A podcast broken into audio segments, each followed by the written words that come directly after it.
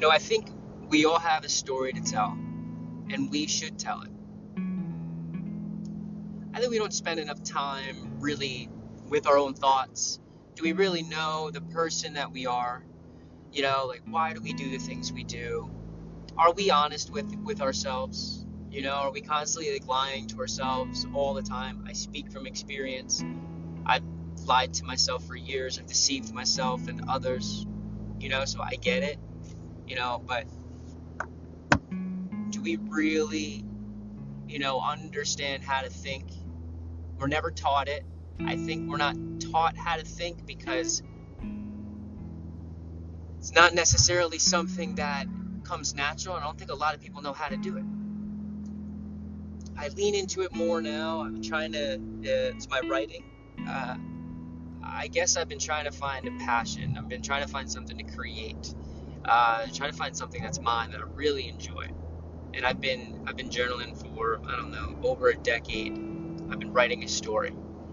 You know, I've been trying to figure out my own story. And I, I know I've been saying this a lot, but it's something I'm really trying to uh, really trying to focus on and you know and, and see if there's more there. Because if I had to give anybody any kind of advice, if they're dealing with anything, not to say like I'm one to give advice, but I've been through some stuff. But if I had to leave something behind, maybe for like my own children and my own family, friends, whoever would accept it, would be hey, write your shit down.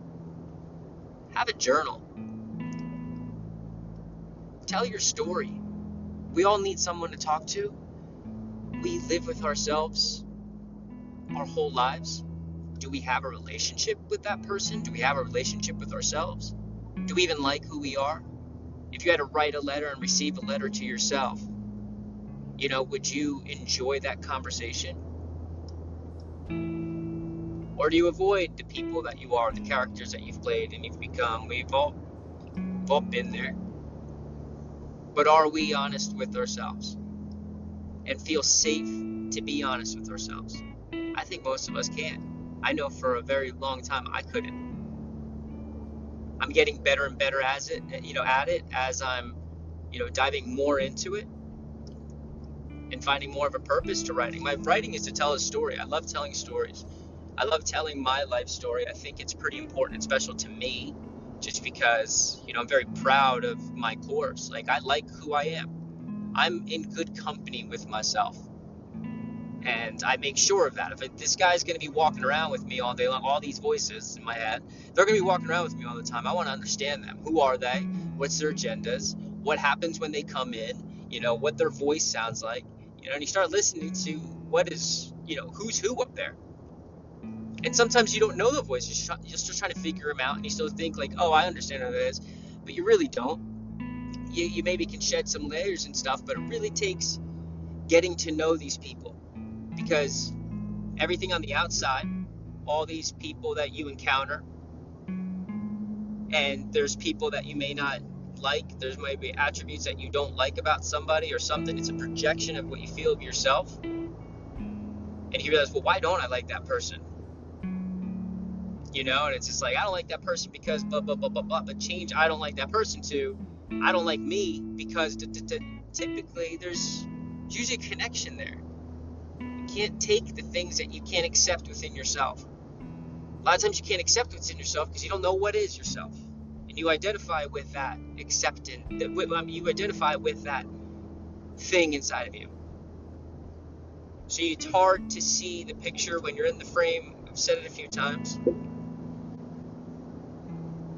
But I think everybody should be telling a story, leave something behind you know, we all have families. Some of us don't, you know, but one day we will.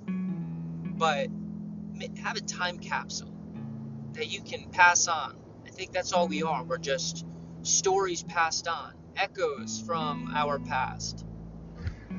And there's a story to tell of your family, of your history, of why you are where you are, how you got here, based on as much of your understanding and reflection of your past and how the generations before you started living, and you, you understand that this is all just a continuation. Not too long ago, we, we, we didn't have a life like this. We were hunters and gatherers, and we had to survive. Like, we had a different kind of life back then, and now we're here. You know, we learned how to survive, we learned how to thrive off the land, we learned how to do all that, but now it's like a shift of men, mental health awareness. I think the first step to mental health awareness is to get in a relationship with yourself by trying to understand yourself. It's a you talking to you kind of thing. And then you have a safe place to be able to say what is going on without an attachment to it. You're just trying to figure it out. And you don't have attachment to it because they're words on a page.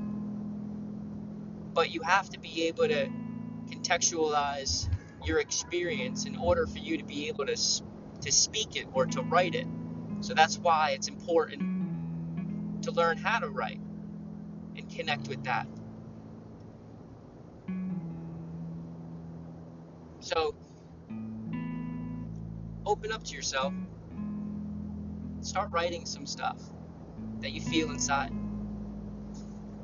In my journal, it goes back from first person to third person all the time. I literally have a conversation. Because I can't, I feel, I feel weird to ask the questions that are in my head to any other person. like, it's just weird stuff to talk about. And it's just real up there. So it's just like, all right. And it's funny, but you, you got to enjoy your own company.